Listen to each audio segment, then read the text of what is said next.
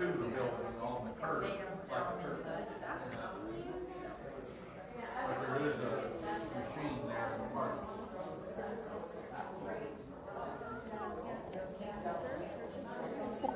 I think, uh, Circle K uptown,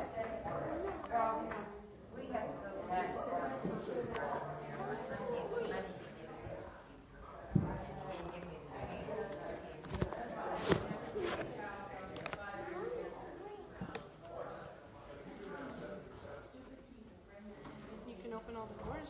Opening the doors. Sunday paper more than you are taking. Yeah, I have paper seventy-five cents, Sundays a dollar fifty. I'll have to, wow. Oh, yeah, he's got his advertising number somewhere. That's ninety percent of the thing. On uh, Monday, it's one, you know, you know, not his, uh, name farm, Kathy, the local, Monday, it's probably, during the May.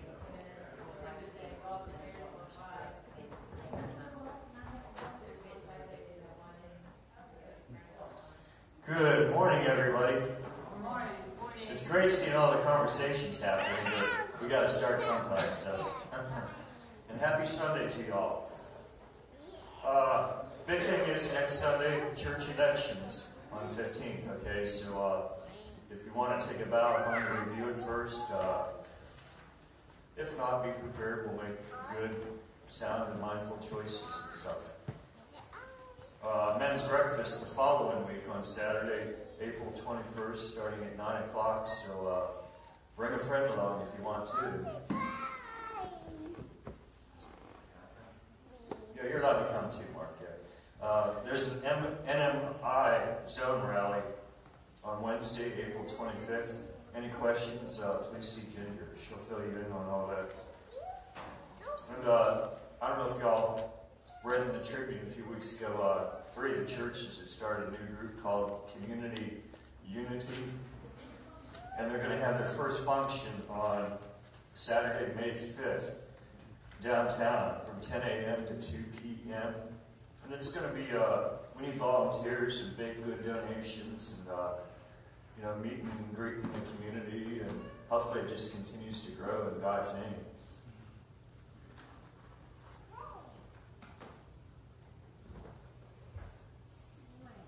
And we hope the weather's better on that day too. Has to be outside, right, Pastor? Yep. Let us pray. Oh God, you make us glad with the weekly remembrance of the glorious resurrection of your Son, our Lord. Give us this day such blessing through our worship of you that the week to come may be spent in your favor. Through Jesus Christ our Lord.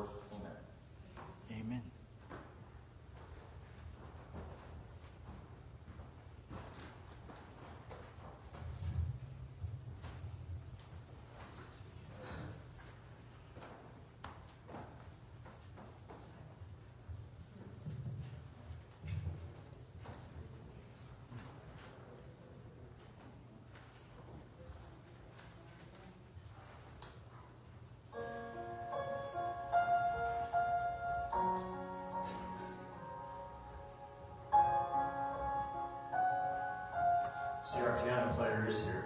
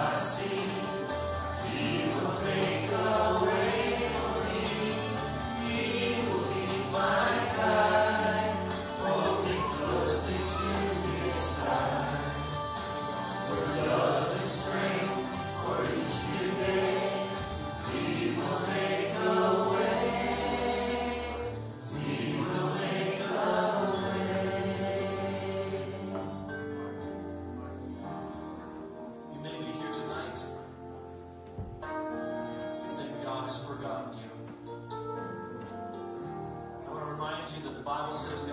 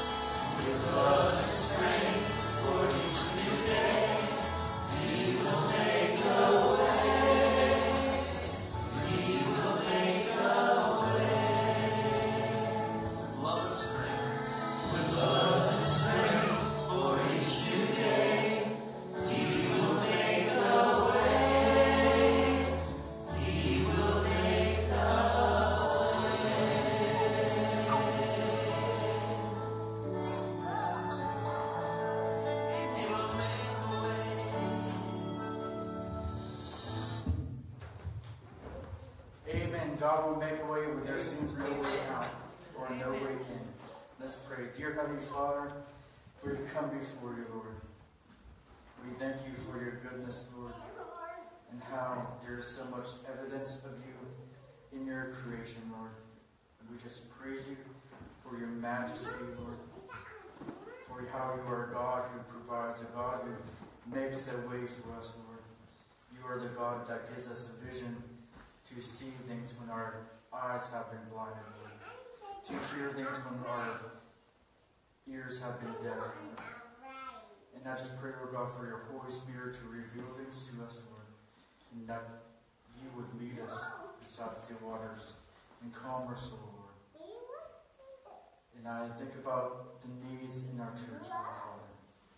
I think about that Shetterly family, Lord. And I lift them up to you, Lord. I pray that you would be in the midst of their situation. We thank you for your goodness and thank you for your grace. And I also think about Danny and Barb, Lord, especially. I pray that you would be with Barb, that you would give her healing, Lord. Yes, Lord. That you would keep her from the spirit of discouragement, Lord. Yes. We know that you are able, Lord Father. For nothing is too hard for you. We thank you and we praise you for that, Lord. We praise you, Lord. And I also think about Pam Bennett too, Lord. I pray that you would be with her, Yes. that you would strengthen her, Lord. That you would bless her health. We thank you that you are our healer. Yes. That you are the provider of all things. You are so mighty and powerful that nothing can get in your way, Lord God. Amen. Nothing is too difficult for you. I think about the psalmist who says that you are a very present help in our times of trouble, and you are with us through the storms. You are through us with the tragedies. Thank you, Lord. You are with us through our health scares. You are with us every single moment of the day, Lord. And I just pray that you would reveal your presence to us. Allow us to feel and sense your Holy Spirit. We thank you that He is our comforter, He is our God. He convicts us of our wrongdoings. We just come to you in repentance, Lord. If there's anything that we've done this past week that isn't pleasing in your sight, Lord, reveal it to us so we could repent from it and turn to you, the one true and living God.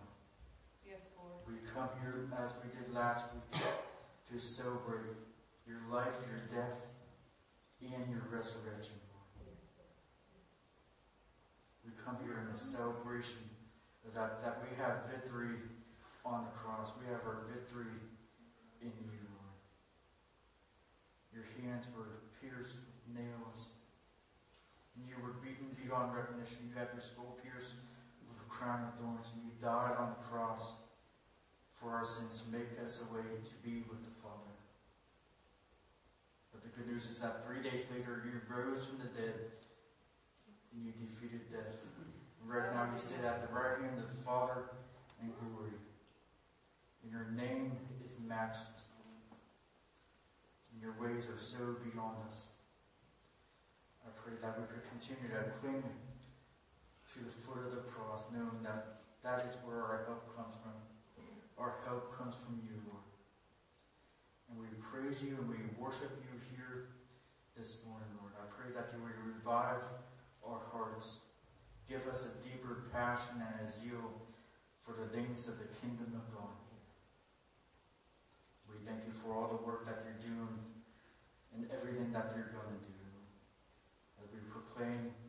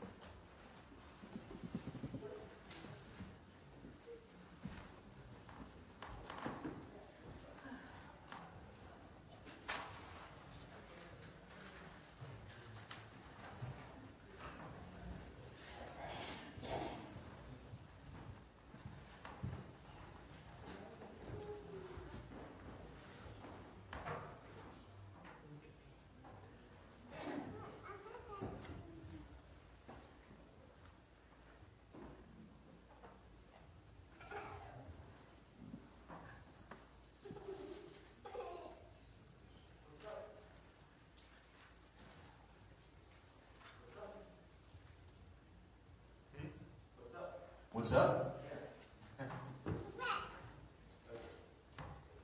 I think they're playing with me.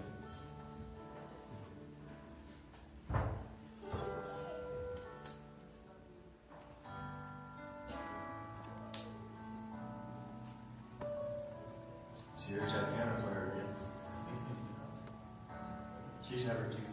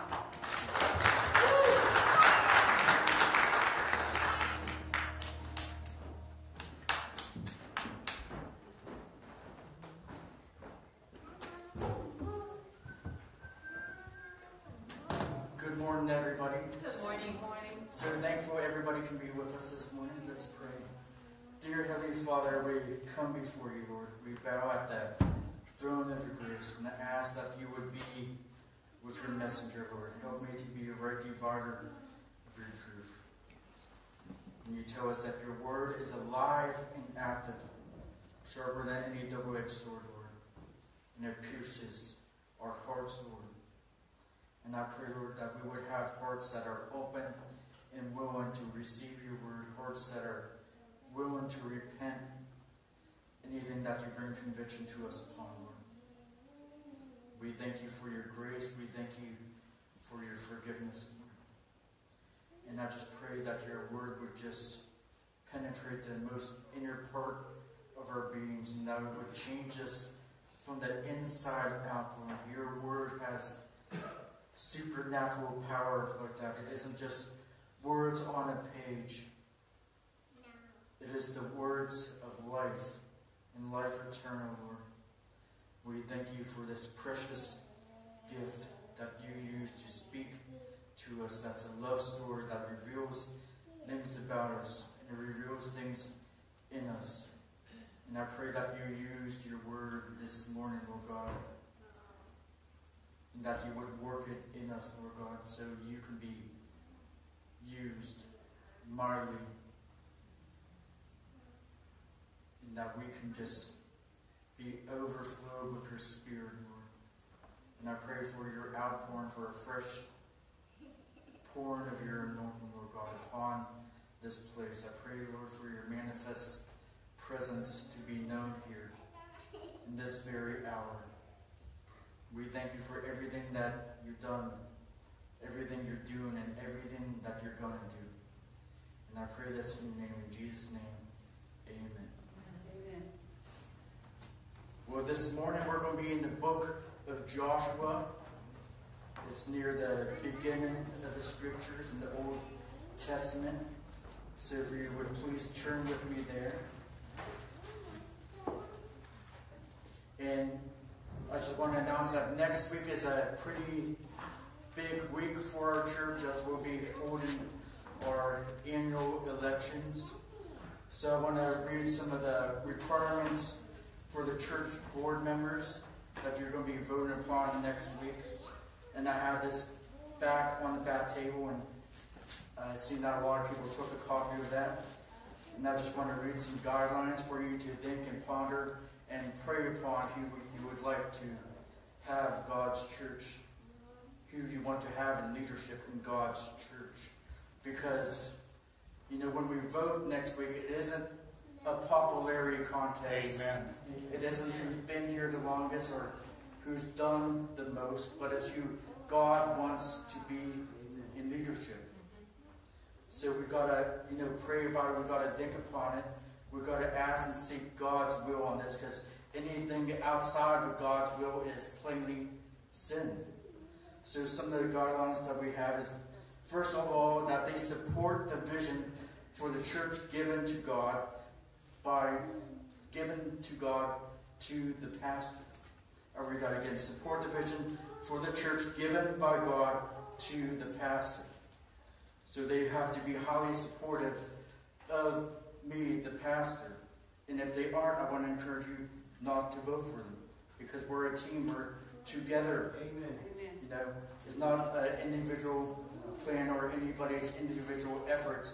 We are a team coming together to do the will of God. And second of all, they have to be faithful in general church membership responsibilities, and that includes tithing and attendance to church services and gatherings. And thirdly, attend and participate in board meetings. Fourth, to be able to discuss and pray about the many ministries and activities within the church. Fifth, to elect the church and treasurer and church board secretary with the pastor's approval. Six, to work in cooperation with the pastor and staff to serve as leaders of the church. And seven, to advocate for and support the ministries and activities within the church. These are the seven guidelines that I would like to see for our church board members, for our church leaders. So I want to leave you with that to think about it, to pray and seek God's will on it. Like I said before, it's not a popularity contest. It's who would most benefit the church by their leadership and by their walk with Christ. And our mission statement at this church is what? It's to be a church where you can belong to, be a church where you can believe in the gospel of Jesus Christ, and it's a church where you can become a fully committed disciple of His. Now, in our services, I also want to encourage you to, you know, take out your cell phones and, you know, check into Facebook and tell people that you're here and invite people to come and experience God at this church and, you know, experience the movement of His Spirit because I do believe God is moving here at Newton Falls Church of Nazarene. Can you give it? Amen.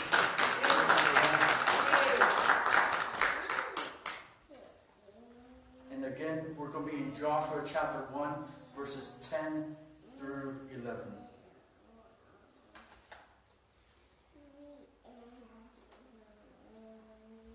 And I want to share you share with you a time where I worked at Wendy's. I was a manager there. I was a crew member there too. And there was times when I would see the managers, they would make something called a shift plan, which would have like all the different stations, the food service restaurant there, and they would have the grill station, they would have the fry station, they would have the back window station, but they didn't just randomly select people to put in those specific stations. They specifically selected people who they think would thrive in those positions, people who had the most skill in that certain position. So they didn't really put somebody who was great at the grill on fries unless they needed to. And I think we tend to think God assembles a team like that we kind of think that God assembles a team of people who have it all together. But that's just certainly not true. God chooses the meek. God chooses the humble. God chooses the lowly. He doesn't pick people who have it all together. He picks broken people like me and you to be used in His church. And He didn't choose people that the world would choose to serve in the church. He didn't pick the popular ones. He didn't pick the ones who were well known and had a specific skill set. And we tend to think that God assembles a team just like that. Surely you want to choose, you know, these people for such an incredible mission to be used to turn the world that was upside down right side up. And you know what? God and Jesus, when He assembled His team of disciples, He didn't choose who? He didn't choose the Pharisees. He didn't choose the ones who thought they were righteous, the ones who had it all together. He chose the lovely. He chose the meek. He chose the broken people to turn this world right side up. You see these Pharisees, they've been in the temple for a while. They know all the right things to say. They knew all the scriptures. And the Pharisee literally means what? Separated ones. In their process, though, of being so wrapped up in the laws and the traditions of the day in the law, they not only separated themselves to the law, but they also separated themselves from God in their pious motions to think that they had it all together and that they were better than anybody else who would come into the temple. And they have been so wrapped up in these rules and regulations and legalisms in a certain way of doing things that they lost focus of who God was, that He is a God who loves us, that He is a God who wants us to love Him with our whole heart, mind, soul, and strength, with our everything. And the Pharisees were trying to push people out because certain people didn't fit their agenda. They didn't fit what it looked like for them to be a Christian. They didn't fit into their rules and their regulations and into their legalism. They didn't fit most of all what they thought a Christian should be and what a Christian should look like. And I'm sure God was thinking, you know, who do you think you are that you pick and choose who should come to me? Because God is available to all, not just some. He said, God so loved the world. He didn't say God so loved some. God loves everybody the same. He shows no favoritism. And He wants everybody to be in the church worshiping God. No matter if you live in the streets or you live in a mansion. No matter if you're old, no matter if you're young. No matter if you're fat, no matter if you're skinny. No matter if you're black, no matter if you're white, no matter if you're straight, no matter if you're gay. God wants everybody to come and worship Him and adore Him for all He is. And God is in this business of using broken people who come to Him in true repentance and forgiveness of sins. And I found this really interesting letter online about what would happen if Jesus hired a consultant to help him select his team, his team of leaders. And this is this is just really awesome. I'm going to read it for you here. It says, Dear Sir, thank you for submitting the resumes of the 12 men you have picked for managerial positions in your new organization. All of them have taken our battery of tests, and we have not only run the results through our computer, but also arranged personal interviews for each of them with our psychologist and vocational aptitude consultant. The profiles of all the tests are included, and you will want to study each of them very carefully. As part of our service, we make some general comments for your guidance. Much as an auditor would include some general statements, this is given as a result of staff consult consultation and comes without any additional fees. It is the staff opinion that most of your nominees are lacking in background, education, and vocational aptitude in the type of enterprise you are undertaking. They do not have the team concept.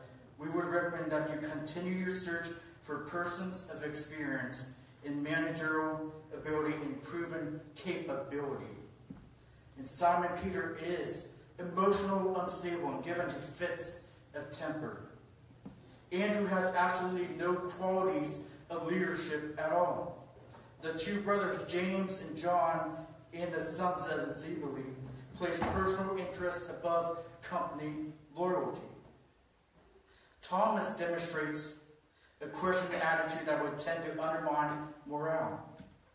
We feel that it is our duty to tell you that Matthew has been blacklisted by the Greater Jerusalem Better Business Bureau.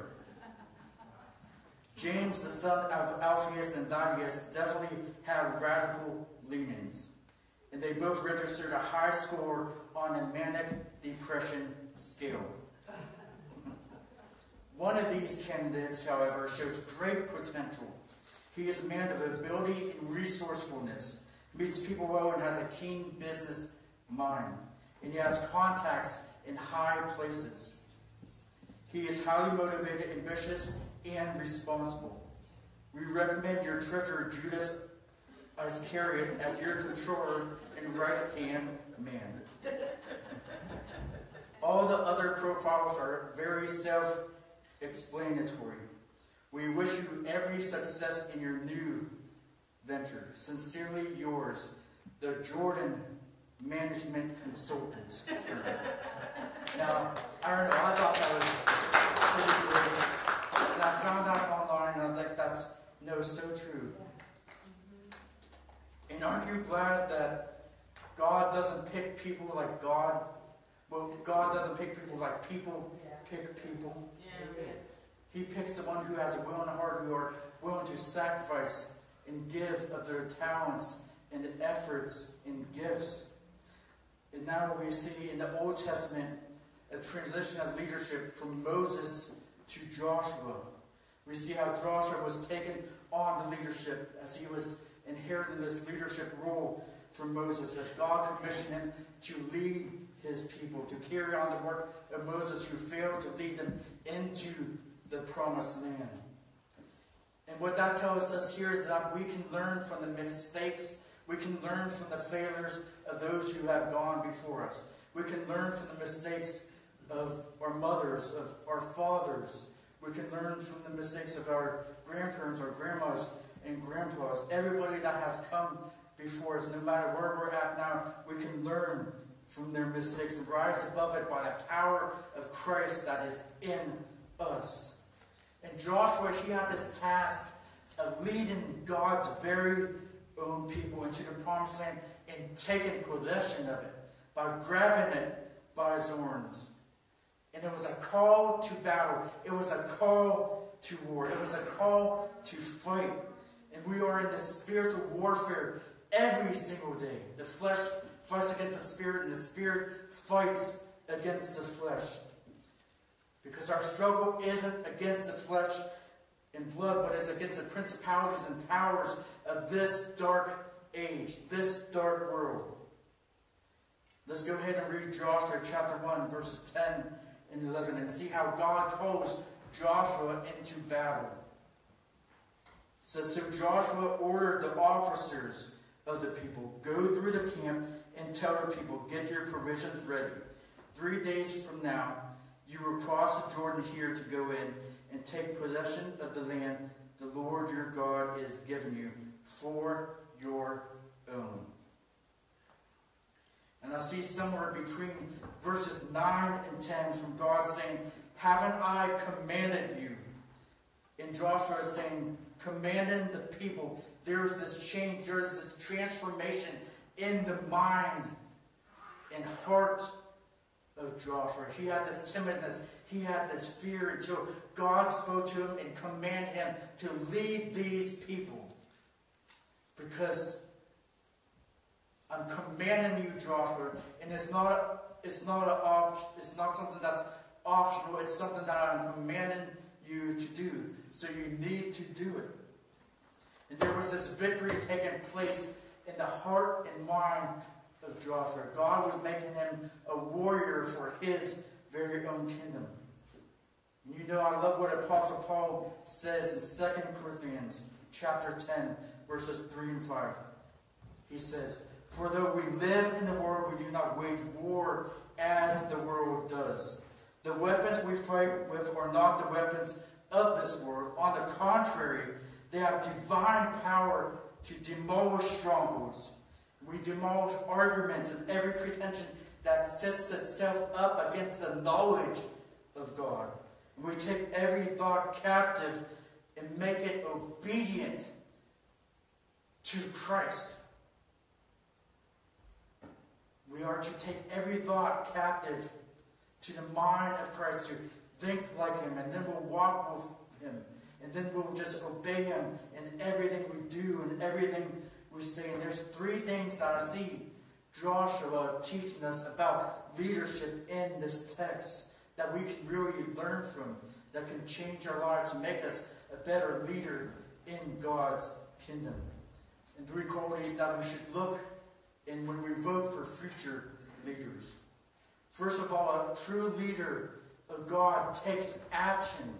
A true leader takes initiative. And we see now that Joshua makes a command and orders the officers of the people to go through the camp and tell the people that within three days they would be crossing the Jordan to inherit the land that God had promised them. He took initiative and spoke to his people about this and commanded his people to go. And what is Joshua teaching them here? He's teaching them absolute and complete faith and trust in God, the God who made them, the God who formed them in their mother's womb. He didn't have a battle plan or a strategy. He simply knew that God was with him, and that was simply enough for him. Knowing that God is with him every step of the way. And I believe that God has a land that he wants all of us to inherit. Maybe it's the land of our marriage. Maybe it's the land of our finances. Maybe it's the land of our health. God wants us to inherit a land and to trust in Him and have faith in Him completely, not just partially, because God is bigger than all our doubts. God is bigger than all our worries. God is bigger than all our health scares, all our bills. God will provide. God will make a way when there seems like there is no way out or no way in. Whatever it is, something that we struggle with inheriting, because sometimes we just struggle with obeying God's word in that area. We struggle with obeying God's word in that area or of money, in the area of marriage, in that area of just trusting Him completely, no matter what the circumstance looks like. And I think it could be something as easy as, you know, obeying God in the thoughts that come inside our head and, you know, rebuking the thoughts that aren't of God and binding our mind to the very mind of Christ that we could think and we could act and we could walk by faith and not by sight. So a leader takes initiative. the leader takes the first step. The leader sees and walks by faith, not by sight, not what they know is true, but what they know God is leading them to. And I think a leader, he, a true leader, biblical leader of God, also takes risks. They don't play it safe. Joshua had no grand army or infantry. He was on the first days of his job. He could have took it easy, but he believed in what God said to him was true. He believed God by faith. And that's what faith is simply believing what God says to be true. And nobody but God told him that he needed to do this. So he took initiative to act upon God's word, to act upon what God was saying to him, what God was commanding him to do.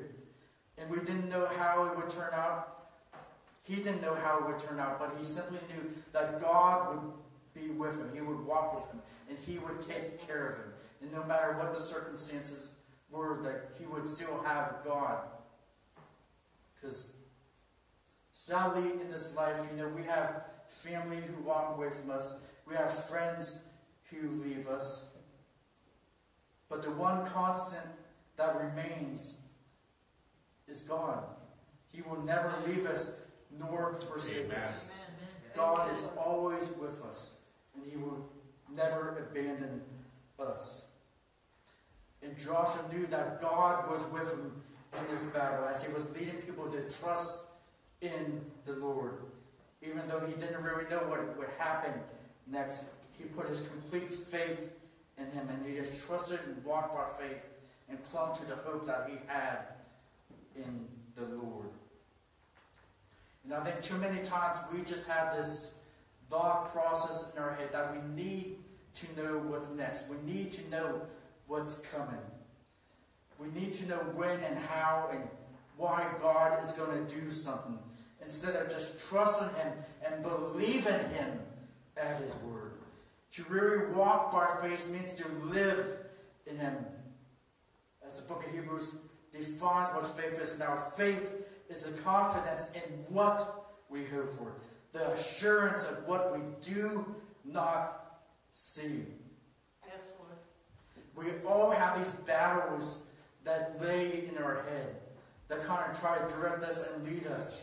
Sometimes those thoughts are contrary to the Word of God. They're contrary to the will of God. We need to just bind our minds to Christ and receive the Word that He wants us to have. And to have discernment whether it is God speaking to us or not. And one of the best ways to discern whether God is speaking to us is does it line up with God's Word?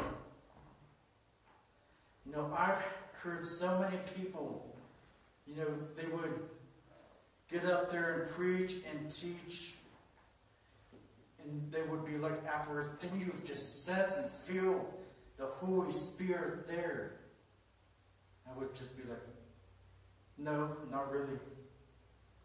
Because that's a very dangerous thing to believe that God's presence was in the midst when He really wasn't. Amen. So everything we teach, everything we preach, everything we share with our brothers and sisters has to line up with God's holy word. Amen.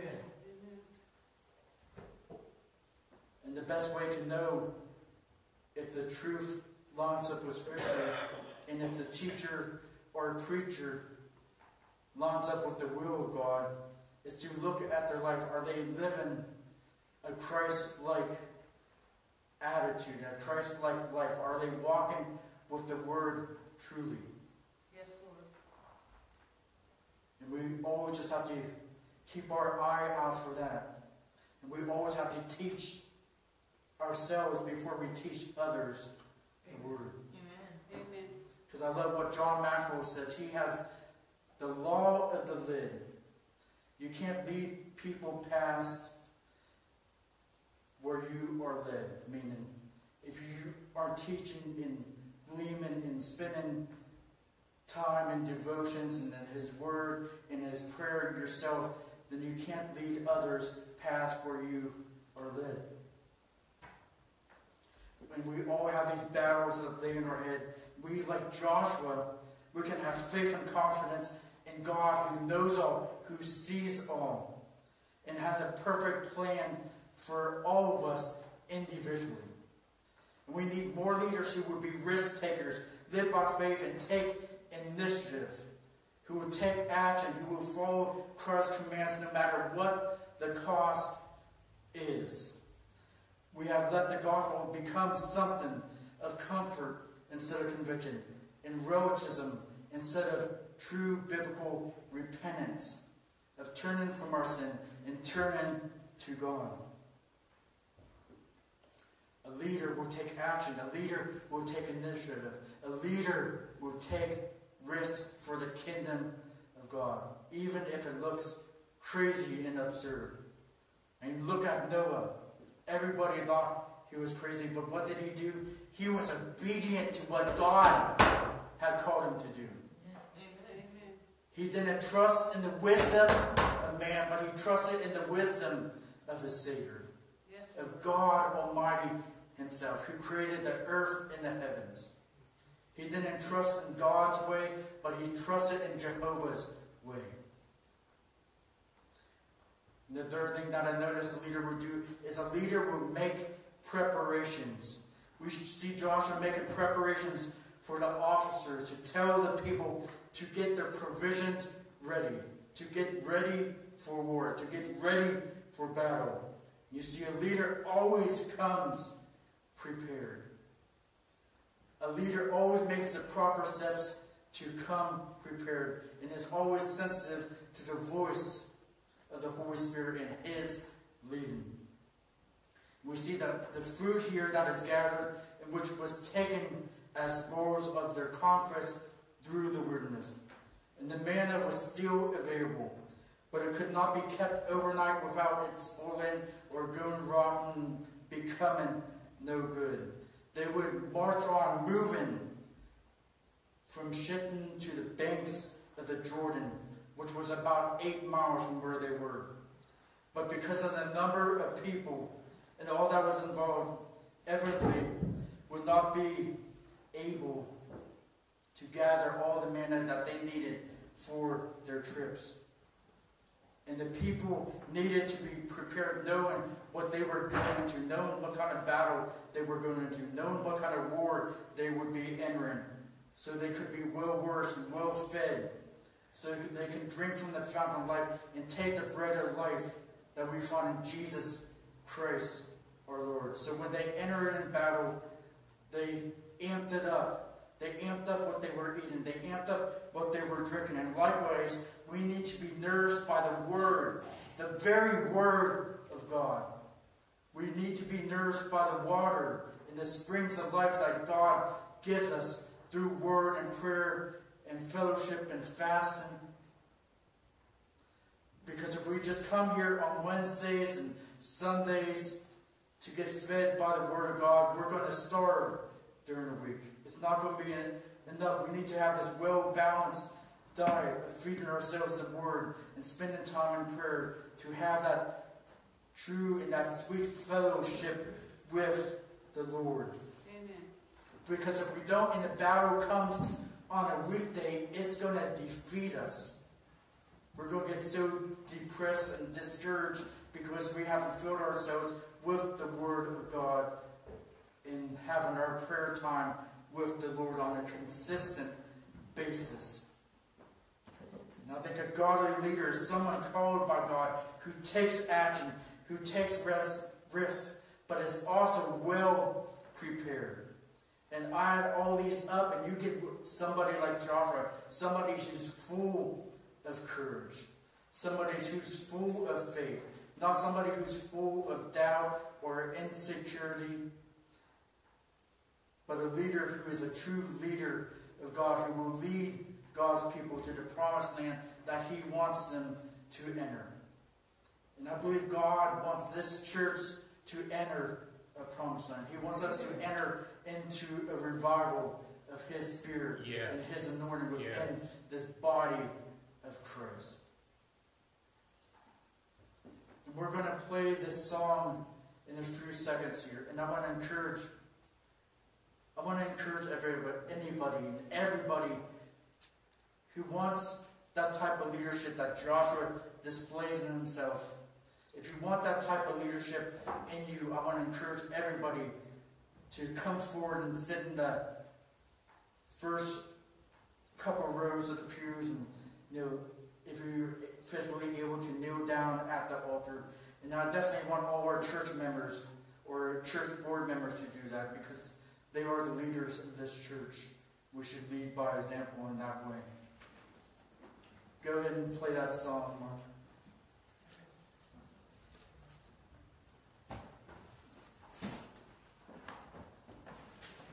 We will make it be courageous.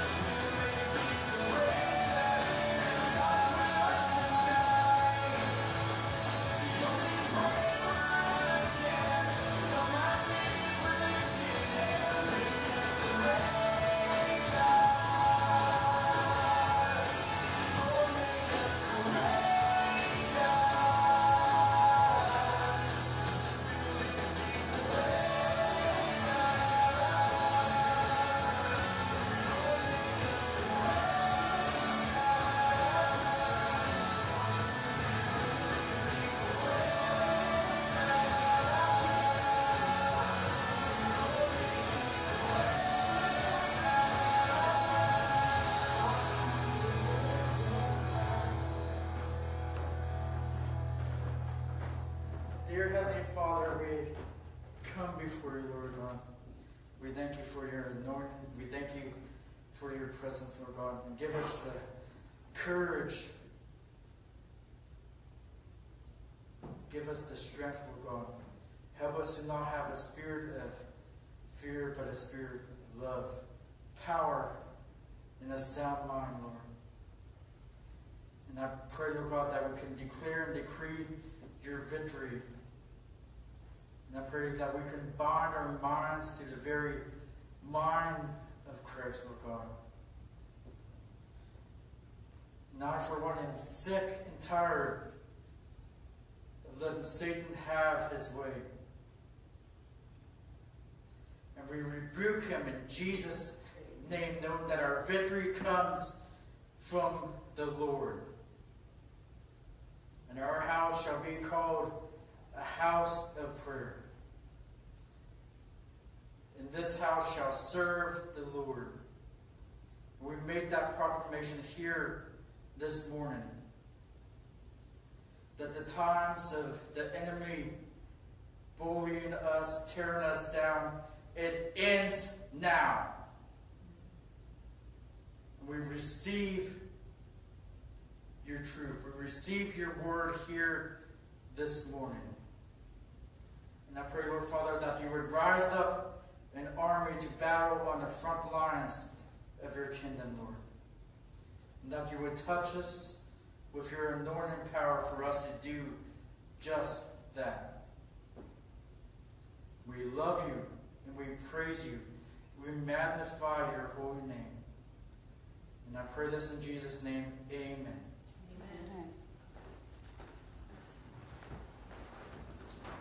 Good message, Pastor.